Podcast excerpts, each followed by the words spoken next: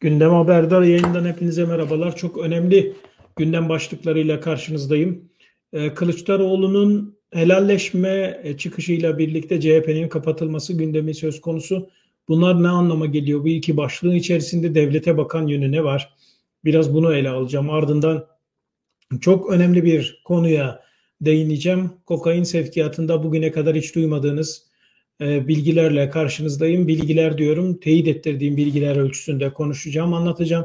Bu aynı zamanda aslında Sedat Peker'in heybesindeki büyük turbu açıklamadım dediği ve seçime doğru açıklarım diye imada bulunduğu heybesindeki büyük turbu da yakından ilgilendiren bir durum. Kılıçdaroğlu'ndan başlayalım. C H P'nin kapatılması meselesini gündeme getiren Mehmet Barlas olunca e, tabii ki dikkatler başka yöne çevriliyor. Mehmet Barlas'ın C H P içerisindeki C H P'den tasfiye edilmiş olan ulusalcılarla arası iyi. Eski derin devlet yapılanmalarıyla Mehmet Barlas'ın her zaman arası iyi olmuştur. Mehmet Barlas yaşadığı günden bugüne kadar yirmi yedi başbakan görmüş, bütün başbakanların tamamını desteklemiş bir e, gazeteci, bir yazar. Tabii böyle olunca da rejimin doğrudan taraftarı olduğu çok net bir şekilde görülüyor. Her dönemin rejiminin elemanı olması münasebetiyle Mehmet Barlas'ın eskiden beri devlet içerisindeki güç odaklarıyla arası çok iyi. C H P'nin kapatılma meselesini gündeme getirmesi Mehmet Barlas'ın neden önemli? Ankara'da konuşulan ve Ankara kulislerini çok önemli de ölçüde hareketlendiren durum saraydan gelen bir durum değil. Aslında C H P'nin kapatılmasını gündeme getiren saray değil. Sarayın böyle bir düşüncesi, böyle bir anlayışı yok. Erdoğan bunun böyle bir şeyin, yani C H P'nin kapatma meselesinin her şeyden önce A K P'ye zarar verebileceği endişesini taşıyan bir lider ve C H P'ye ihtiyaç duyuyordu Erdoğan. Ulusalcıların içerisinde bulunan, bulunduğu ve her zaman için devletçi ve cumhuriyetçiliği aslında devletçilikçe, devletçilikle özdeşleştiren ve rejimin çok önemli bir aracı olan C H P, Kemal Kılıçdaroğlu ile birlikte sivilleşmeye başladı. İşte bütün mesele de buradan kaynaklanıyor. C H P kendi kodlarından yavaş yavaş o devletçi, statükocu, bütün rejimi koruyan ve halka karşı adeta e, rejimin korumacılığını üstlenen o yapıdan kurtuluyor. Diyeceksiniz ki ya şimdi C H P ne zamandan beri iktidarda ki böyle diyorsunuz, hep iktidarı merkez partiler ya da sağ partiler hükümetleri yönetmedi mi? Yönetmedi. C H P gerek bürokrasisiyle, gerekse devlet bürokrasisiyle, gerekse medyasıyla her zaman için iktidarın güçlü ortağı halindeydi. İktidarın kendisiydi. Mesela İsmet İnönü devrinden başlayarak ele alırsak hele Adnan Menderes'i İsmet İnönü'nün defalarca uyardı ve eğer Menderes Adnan İnönü'yü dinlerse başına herhangi bir darbe gelmeyeceği ve idam edilmeyeceği hep konuşulur, hep bilinir. Doğrudur. Türkiye siyaset tarihinde önemli bir konudur. Peki Adnan Menderes neden İsmet İnönü'yü dinleme zorunda olsun ki? Hükümet olmuş, iktidar olmuş, iktidarını kurmuş. Bu düz mantıkla bile baktığınız zaman çok net bir şekilde aslında C H P'yi dinlemek demek o dönem askeri bürokrasiyi dinlemekle, askerin sözünü ve telkinini yerine getirmekle aynı anlama gelir. İktidar olmuşsanız İsmet İnönü'yü dinlemek zorunda değilsiniz. Kendi partinizin politikalarını yaparsınız, yerine getirirsiniz. Adnan Menderes'in o dönem yapmış oldukları darbeye zemin hazırlama anlamına gelecek bütün faaliyetleri ve icraları ve yanlış politikalarını bir tarafa bırakarak konuşuyorum bunları. Şimdi başından beri C H P'nin bir elit, kendince iktidar elitizmi takip eden bir e, bürokratik şey var. Bürokratik duruşu var devlet içerisinde ve gücünü T S K'dan alıyordu. T S K bu gücü, derin devlet gücün mekanizmasını aslında siyaseten en önemli noktada C H P ile birleştirmiş durumdaydı. Derin devlet mekanizması, eski statükocu yapılanma e, tasfiye edildikçe, bir kenara itildikçe C H P sivilleşmeye başladı ve Kılıçdaroğlu bu sivilleşmenin önemli bir adımını teşkil ediyor. Şimdi C H P'nin kapatılmasını isteyenler ve Ankara'dan almış olduğum kulis bilgisi ölçüsünde konuşuyorum. Aslında İlker Başbuğ ve cenahı. İlker Başbuğ'un etrafında e, şekillenmiş olan küçük kısa bir grup var. Çok da öyle çok önemli isimlerden müteşekkil değiller ama kendilerince bir elitizmi temsil ettiklerini düşünüyorlar. Mehmet Barlas'la İlker Başbuğ'un da arası çok iyi. Hatta İlker Başbuğ hapisteyken Erdoğan aracılığıyla Mehmet Barlas, İlker Başbuğ'la görüşmeler yapan kişi.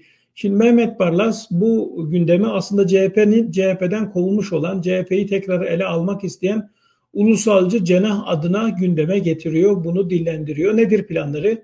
C H P'nin kapatılmasıyla ilgili herhangi bir adım atılırsa bu neye neden olur? C H P kapatılır mı? Kapatılmaz. Ama ne olabilir? Ulusalcıların planını söylüyorum. Mehmet Barlas üzerinden devreye soktukları plan. C H P kapatılmaz ama Kemal Kılıçdaroğlu ve C H P'yi sivilleştirmeye çalışan Kılıçdaroğlu'nun yanındaki ekip, yani ulusalcıları tasfiye eden ekip tasfiye edilebilir. Asıl plan da burada. C H P'nin kapatılmasını gündeme getirerek, yani aslında bir, bir yönüyle bir kaos ortamı oluşturarak C H P'de, C H P'nin Kılıçdaroğlu başta olmak üzere e, C H P meclis, C H P'de partide etkili ve etkili olan isimleri tasfiye etme hazırlığı planıdır bu. Biz bu oyunu daha önce gördük. Ne zaman gördük? Cumhuriyet Gazetesi'nde aynı şeyi yaptılar. Cumhuriyet Gazetesi'nin kapanacağına dair önce bir büyük baskı oluşturdular, bir şey yaptılar. Cumhuriyet Gazetesi işte tek muhalif gazetedir, cenahtır ve kapatılabilir. Yılların Cumhuriyet Gazetesi işte e, terör örgütlerinin yuvası haline gelmiştir, dolayısıyla kapatılmalıdır gibi bir yaygara kopardılar. Aynı ekipten bahsediyorum. Cumhuriyet Gazetesi'ni ele geçiren ekip, C H P'den tasfiye edilen ulusalcı ekiple aynı ekiptir. Kafaları aynıdır, baş aynıdır, organizasyon aynıdır. Böyle yaptılar önce. Sonra Cumhuriyet Gazetesi içerisindeki yönetim kurulundaki, vakfındaki yazarlara kadar biliyorsunuz dava açıldı ve saraya mektup yazdılar. Cumhuriyet Gazetesi'ni bugün eline geçiren vakıf, bugün yönetimi saraya mektup yazdı ve kendi arkadaşlarını ispiyonlatıp hapse attırdı. Kendileri de vakfın yönetim kurulunu ele geçirdiler. Vakfın yönetim kurulunu ele geçirdikten sonra Cumhuriyet Gazetesi'ni kendi proje elemanları ve devlette çalışan elemanlarıyla doldurdular. Görevli gazeteci ve yazarlarla doldurdular o ulusalcı cenah. Cumhuriyet Gazetesi'ni ele geçirmiş oldular. O günden sonra Cumhuriyet Gazetesi'nin kapanacağına dair herhangi bir haber hiçbir yerde okumadık, görmedik. Aynı durum C H P için söz konusu. Şimdi partiyi ele geçirmek için yapılan bir adım, bir icraat içerisindeler. Bu ulusalcı cenah Erdoğan'ı da kışkırtarak, bir nevi Erdoğan'ın etrafındaki E, bürokrasiyi de kullanarak C H P üzerinden oyunlarla bir oyun çevirme peşindeler ve C H P yönetiminde Kemal Kılıçdaroğlu'na ve yanındaki insanlara beş yıllık siyasi yasak getirme gibi bir plan. Bu planın ölçüsünde de hareket etme durumundalar ve bunların e, en büyük gücü eskiden T S K'ydı. Şimdi T S K'da o güç yok. Askeri güçleri yok. Eskiden T S K'da Genelkurmay ikinci başkanları özellikle bu görevi yürütürlerdi. Genelkurmay ikinci başkanları tarafından C H P'ye doğrudan talimat verilirdi ve C H P liderleri o talimatları yerine getirmek zorundaydılar. Deniz Baykal doğrudan T S K'nın güdümünde çalışan bir siyasi lider olarak hayatını, ömrünü tamamlamış oldu, siyasi ömrünü. Kılıçdaroğlu'na bunu yaptıramıyorlar çünkü T S K'da yeterince güçleri yok. Bununla birlikte tam tersi T S K içerisinde tasfiye edilmiş ulusalcılara karşı Erdoğan'ın da tarafında durmayan, bir yönüyle ortada duran ya da tarafsız duran ya da mevcut rejimde yargılanmaktan korktukları için bir kenarda durmayı tercih eden, gerek T S K içerisindeki gerek devlet içerisindeki bürokrasi, Kılıçdaroğlu'na daha sempatiyle bakıyorlar ve Kılıçdaroğlu'yla arayı çok sıcak tutuyorlar, temasları çok sıcak. Bugün Kılıçdaroğlu'nun helalleşme açıkışından tutun da siz toplumsal helalleşmeden, daha önceki açıklamalarında bürokrasiyi uyarmasına kadar ki bütün açıklamalarının altında yatan temel güçte, yine devlet dinamiğinde iki tarafa da yakınlaşmayan, ortada duran bir gücün varlığı ve bu varlığın Kemal Kılıçdaroğlu'yla doğrudan irtibatta çalışması. Ulusalcılar C H P üzerinde oyun oynuyorlar. C H P ulusalcıları Kemal Kılıçdaroğlu C H P'den tasfiye etti büyük oranda. Çok az bir iki elemanları kaldı C H P içerisinde. Peki bunların planı ne? Eğer Kemal Kılıçdaroğlu herhangi birine aday gösterirse, daha doğrusu Kemal Kılıçdaroğlu demeyeyim de Millet İttifakı Ekrem İmamoğlu'na, Mansur Yavaş'a kadar ya da onların türevlerine kadar Erdoğan karşısında kazanma ihtimali çok yüksek olan herhangi bir adayı Cumhurbaşkanı adayı yaparlarsa, o zaman bu adayın kazanma durumunda bütün şey e, siyasi başarısı Kılıçdaroğlu'na yüklenecek. Yani Kılıçdaroğlu'nu bekleyen büyük bir zafer var. Kılıçdaroğlu kendisi Cumhurbaşkanı adayı olur ve kazanırsa başka bir zafer. Fakat Kılıçdaroğlu herhangi birini işaret ederse, Meral Akşener'le birlikte anlaşırlarsa ve üçüncü bir isim üzerinde mutabık olurlarsa, onun kazanması durumunda yine büyük pay, aslan payı, başarının aslan payı Kılıçdaroğlu'na geçecek. Bu durumda C H P seksen yıllık kodlarından tamamen temizlenmiş temizlenmiş olacak ve ulusalcılar artık C H P içerisinde asla hiçbir şekilde varlık elde edemeyecekler. Aslında hiçbir şekilde C H P içerisinde artık varlık edinemeyeceği, edinemeyeceğinin farkında olanlar Muharrem İnce ile birlikte Memleket Partisi'nin içerisinde durdular. Ama bir de Memleket Partisi'ne yanaşmamakla beraber C H P'de de yer edinememekle birlikte boşlukta bekleyen, arada bekleyen, fırsat kollayan ulusalcı bir cenah var. Bunların eski derin devlet gelenek, geleneğinden gelen ve araları statükocu yapılarla çok iyi olan yapılar, isimler bu isimler ve bu isimler C H P'nin bu kapatılması kaosundan hareketle kendilerince bir e, kadro oluşturmak istiyorlar. Yeniden C H P'ye dönüş kadrosu e, oluşturmak istiyorlar. Kemal Kılıçdaroğlu'nun aklındaki isim, kendisinden sonra aklındaki isim, öne çıkaracağı isim, C H P Genel Başkanı olarak düşündüğü isim e, Oğuz Kağan Salıcı. E, Salıcı'dan önce Kılıçdaroğlu yaklaşık on yıl önce, on yıl demeyelim de sekiz yıl önce e, Kılıçdaroğlu'nun kafasındaki isim aslında Özgür Özel'di. Özgür Özel'in Ankara'da çok önemli bir noktada Kemal Kılıçdaroğlu iki yıl boyunca bütün yatırımlarını Özgür Özel'e yaptı. Fakat Özgür Özel'in bu ulusalcı cenahla ve eski derin devletle olan bağlantılarını fark ettikten sonra aslında Kemal Kılıçdaroğlu yaklaşık beş yıldır Özgür Özel'le arasında ciddi anlamda mesafe koymuş durumda. Kılıçdaroğlu'nun kandırıldığı bazı noktalar var. Mesela bu eski derin devlet geleneğinden gelen ulusalcı cenah Kılıçdaroğlu'na inanılmaz raporlar veriyorlardı ve bu raporlarda İşte e, devlette çalışmış olan bazı bürokratik isimlerin ya da işte etkili isimlerin yurt dışına e, servis edildiği isimlerin ya da işte bu isimlerin öldürüldüğü veya bu isimlerin başka şekilde tasfiye edildiği böyle hikayeler. Kılıçdaroğlu bunlara inanıyordu yani başta, sonradan sonra farkına vardı ki aslında çok ciddi anlamda manipüle ediyor. Bu manipülasyonu fark ettikten sonra Kılıçdaroğlu Özgür Özel'le de, onun da özel ilişkileriyle de ve herhangi bir şekilde arasına mesafe koyma gereği duyduğu andan itibaren Özgür Özel bir kenarda Kılıçdaroğlu tarafından şu an evet doğru çok ön planda çok konuşuyor ama Kılıçdaroğlu'nun kendi yerine düşündüğü bir isim değil. İşte bu kaos çarkından, C H P'yi kapatma çarkından e, ulusalcıların başta görmek istedikleri isim Özgür Özel. Yani bu kaostan Kılıçdaroğlu ve etrafındaki isimler ceza alırlarsa ve siyasi yasaklı duruma getirir, gelirlerse bir şekilde C H P içerisinde büyük kavgaların çıkacağını, kongrelerde sandalyelerin, masaların havaya uçuştuğunu ve bu kavga ve kaos ortamından sonra Özgür Özel ve ekibinin C H P'nin başına ulusalcı cenah tarafından getirildiğini görmüş olacağız. Böyle bir çalışmaları var. Peki bunu ne kadar başarabilirler? Buna ne kadar cesaret edebilirler? Nasıl böyle bir plana girebilirler? O sonraki iş. Zaten bunun müjdesini de kendi içlerinden basın mensupları ilk olarak vermişti. Ulusalcı basın mensupları ve Kılıçdaroğlu ile ilgili inanılmaz dosyalar hazırlandığını iddia etmişlerdi bu isimler. Dolayısıyla C H P'nin kapatılma meselesini sadece sarayın bir bakışı ve perspektifi olarak okumamak lazım. Ulusalcıların C H P geri dönüş macerası, mecrası olarak görmek gerekiyor. Fakat eski güçleri yok. Dediğim gibi T S K ile bağlantıları yok. Öyle arkalarında kudretli paşalar yok bu ulusalcıların. Öyle olmayınca da herhangi bir şey yapamıyorlar. Ancak emekli bir paşa olan İlker Başbuğ'un, ki Erdoğan her höst şeklinde en az iki ay boyunca evine kapanan İlker Başbuğ'dan bahsediyoruz.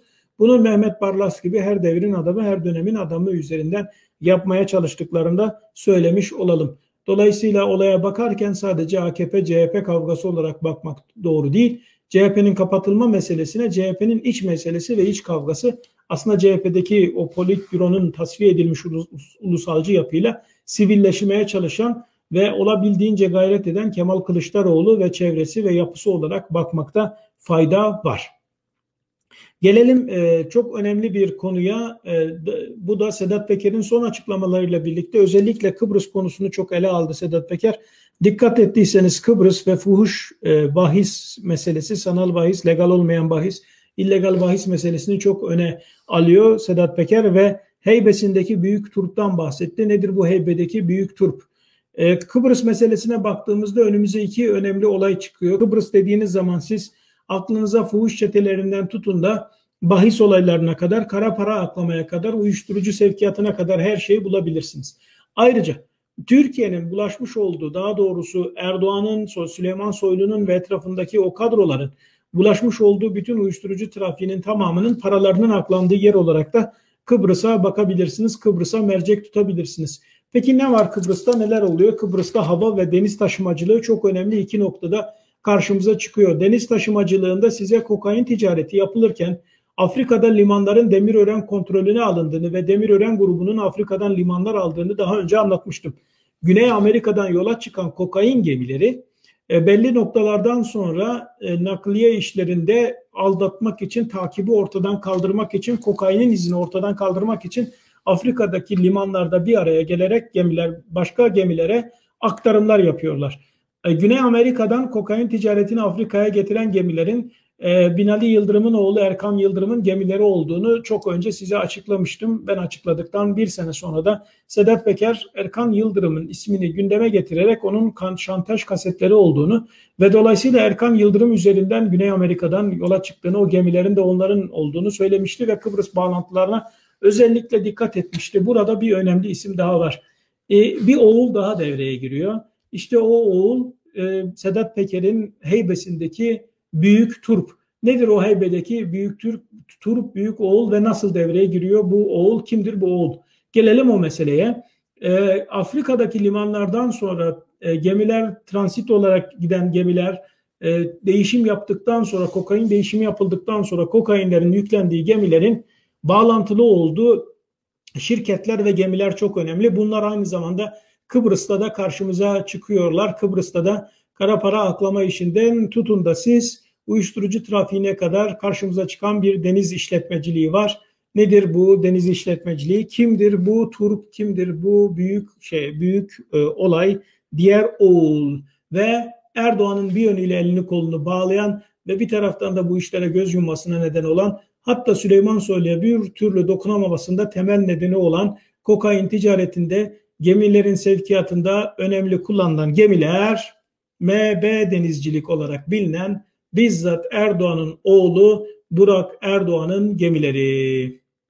Kokain işinin en önemli ayaklarından bir tanesi tespit edilen, bilinen, belgelerle ortaya konulan ve yarın öbür gün bu belgelerin tamamının ortaya çıkacağı, bütün bu sevkiyatların nakliye işinin başında bulunan kişi Burak Erdoğan'ın bizzat kendisi ve Burak Erdoğan'ın gemileri. Peki Burak Erdoğan, Binali Yıldırım'ın oğlu gibi kaset ve şantajla mı bu işleri yapıyor ya da doğrudan mı yapıyor?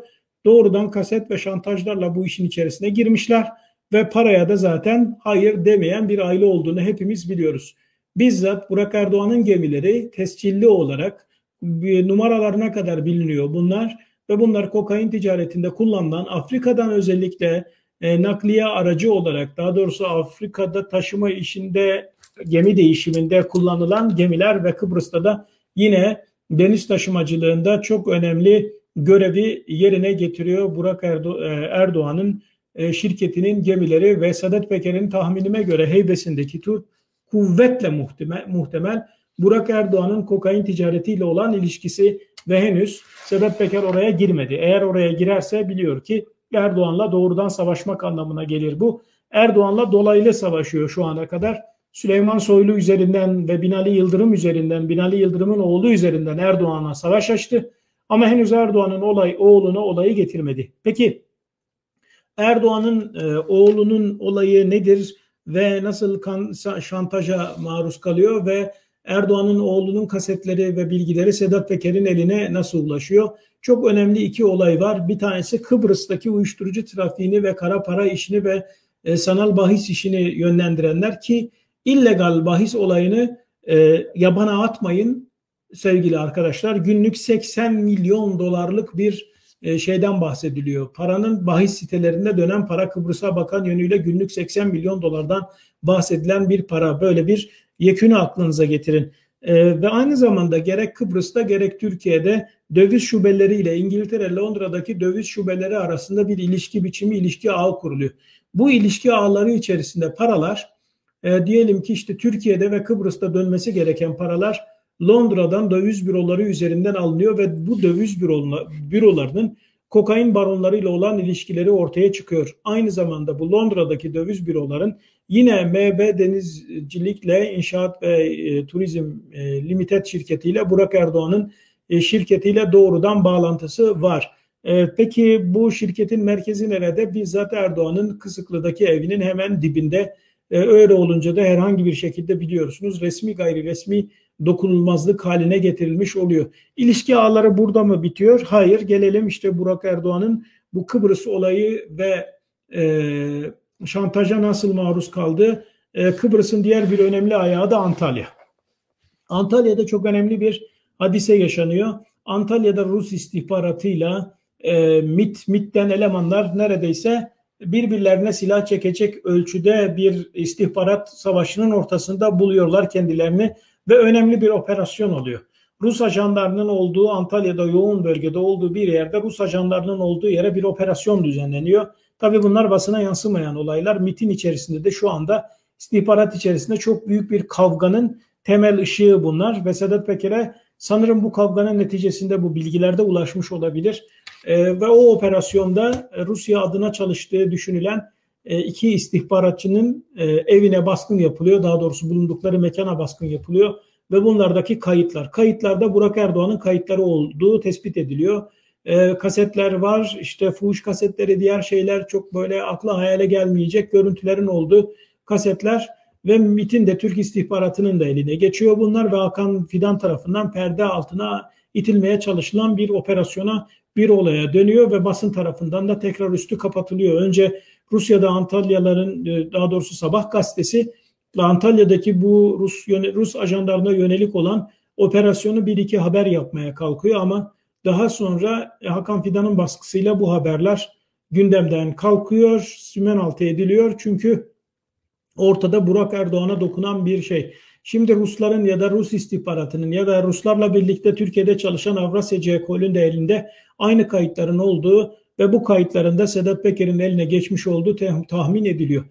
A K P'nin bürokrasisi, devlet bürokrasisi ve önemli haber kaynaklarım bütün bunların hepsini teyit eden açıklamalar yaptılar ve uzun zamandan beridir size söylemiştim zaten, Egemen Bağış'ın o şantaja maruz kalmasıyla birlikte iki aydır üzerinde çalıştığım haber dosyaları bunlar.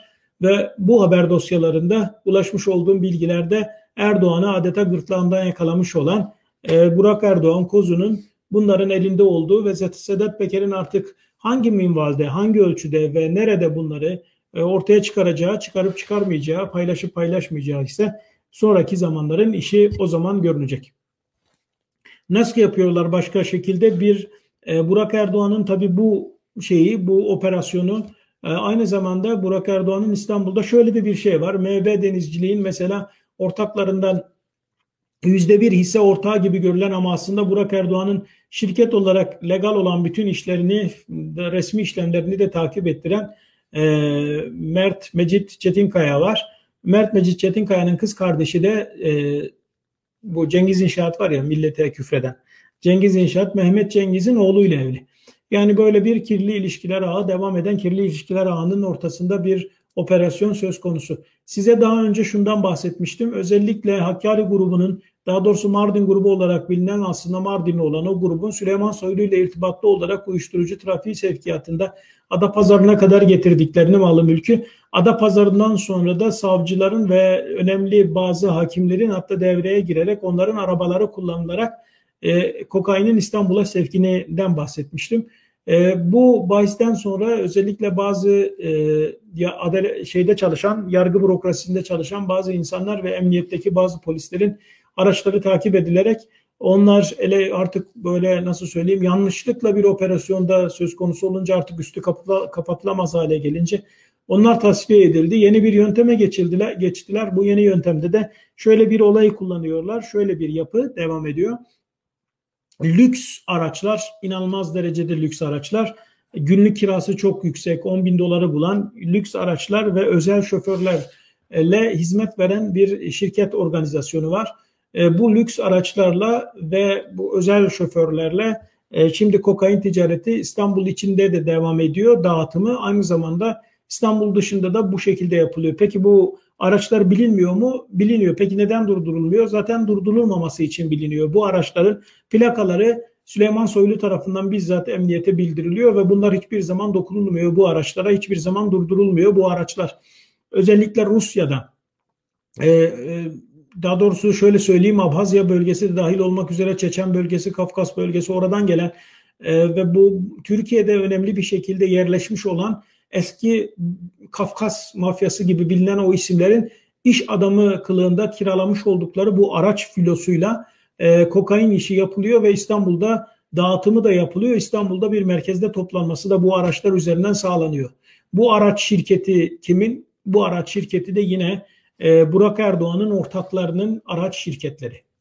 Dolayısıyla işin içerisinde doğrudan bunlar var ve Süleyman Soylu e, kendi kuzeniyle beraber bu işleri takip ederken Erdoğan'ın ve Binali Yıldırım'ın da oğlu işin içerisinde olduğundan ötürü bir suç, suç şebekesi gibi birbirine bağlı ve birbirinden vazgeçmeyen yapılara dönüşmüşler. Sedat Peker Süleyman Soylu'ya vurdukça aslında saraya vurmuş oluyor. Süleyman Soylu'ndan, Süleyman Soylu'nun oğlundan, Binali Yıldırım'dan, Binali Yıldırım'ın oğlundan bahsettikçe aslında Erdoğan'dan ve Erdoğan'ın oğlundan bahsetmiş oluyor.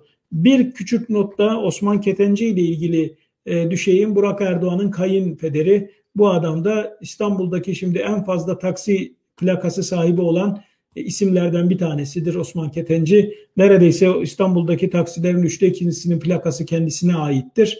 E, o taksilerle ilgili de son dönemde gündeme getirilen ve bir türlü değişmeyen o gündemi de Osman Ketenci üzerinden, yani Burak Erdoğan üzerinden yine okuyabilirsiniz. İşte size Sedat Peker'in heybesindeki turup işte Kılıçdaroğlu'nu tasfiye etmeyen, o etmeye çalışan e, o ulusalcı güç ve bunların hem devlet içerisinde hem sarayda hem iktidarda hem bütün kirli işlerde e, yaklaşık on yıldır bir ittifak içerisinde hareket ettiklerini de unutmayın. Ulusalcı cenahın bir tarafında İlker Başbuğ gibi bir isim, öbür tarafında A K P'nin sarayın yanaşması olan Mehmet Barlas gibi bir isim olunca bu kirli yapılardan daha neler çıkar, neler, bunu da iyice hesaba katmak lazım. Unutmayın, Türkiye'de neredeyse hiçbir şey, hiçbir kimse göründüğü gibi değildir. Gerek bunu Sedat Peker de biliyorsunuz çok açık ve net bir şekilde söylüyor. Çünkü biliyor. Kendisi de bir zamanlar derin devletin farklı farklı cenahları tarafından gel devlete hizmet et diyerek işin içerisine çekildiğinden yine bu şekilde işin içerisine çeken devletçileri, devletçilerin kim olduğunu gayet iyi biliyor. Derin devletçilerden bahsediyorum. İllegal isimlerden bahsediyorum. Karşınıza C H P'li olarak çıkan, sol sosyalist olarak çıkan gazetecilerin birçoğunun aslında devlet görevlisi olduğunu Mehmet Eymür de devletteki basındaki işte mitçiler diye ele aldı. Aynı zamanda A K P'li gibi görünen, eskiden Doğru Yol Anavatan Partisi taraftarı gibi görülen, kendine sağ sağcı diyen, hatta İslamcı diyen, din, iman, Kur'an, Allah, bayrak diyen, sağın bayrağını sallayan birçok köşe yazarının, birçok muhabirin, birçok gazetecinin yine bir proje eleman olduğunu, yine MIT'in elemanı olduğunu, yine görevli elemanlar olduğunu unutmayın. Gazeteciler kinleriyle, nefretleriyle, hırslarıyla ve ideolojik duruşlarıyla bir yere saldırıyorlarsa bundan ötürü saldırmıyorlar. Görevleri bunlar. Görevli oldukları için de öyle çalışıyorlar. Kendi bağlı bulundukları klik hangi görevi veriyorsa onu yerine getiriyorlar. Bir bakıyorsunuz C H P'nin çok önemli biri olmuş. Her gün C H P'nin kanallarında. Bir bakıyorsunuz başka bir yerde köşe yazarı olmuşlar. Bir bakıyorsunuz işte başka, oradan da başka yere transfer olmuşlar. Böyle isimleri her gün her yerde görebilirsiniz. Bunların devletin projesi olduğunu, derin devletin ama devlet derken bildiğimiz makul anlamda işini yapması gereken hukuka bağlı olan devletten bahsetmiyoruz. Hani öyle bir devlet, onu da hak getire. Bunların görevli olduğunu da unutmayın diyeyim. Ve ekleyelim sevgili arkadaşlar. Bütün bütün tüm bunların hepsinden çıkan sonuç şu. Erdoğan'ın sonu yaklaştıkça, iktidarın sonu yaklaştıkça, iktidara devrilmeye yüz tuttukça oğluyla ilgili, etrafıyla ilgili, çevresiyle ilgili bütün bu bilgiler de gördüğünüz gibi her yere akıyor. Bana da geliyor bu bilgiler, etrafındaki insanlara da geliyor, Sedat Peker'e de giriyor. Bütün bunların hepsini Sedat Peker kendince bir mantık silsilesi içerisinde kendi şahsi menfaati için ve kendisinin Türkiye güdümü için bir güç, bir şey olarak kullanabilir. O onun görevi, benim işim değil o. Ben gazeteciyim, ben gelen bilgileri, belgeleri tahlil eder, analiz eder, paylaşırım. Benim de işim bu. Demek ki yıkılmakta olan bir rejim var. Bu yıkılmakta olan rejimin bütün pislikleri, lağımları bir taraftan atarken öbür taraftan da ayakta kalmak için oynadığı türlü türlü oyunlar var. Bunları da görmek, bilmek lazım. Benden bugünlük bu kadar. Kendinize iyi bakın. Görüşmek üzere.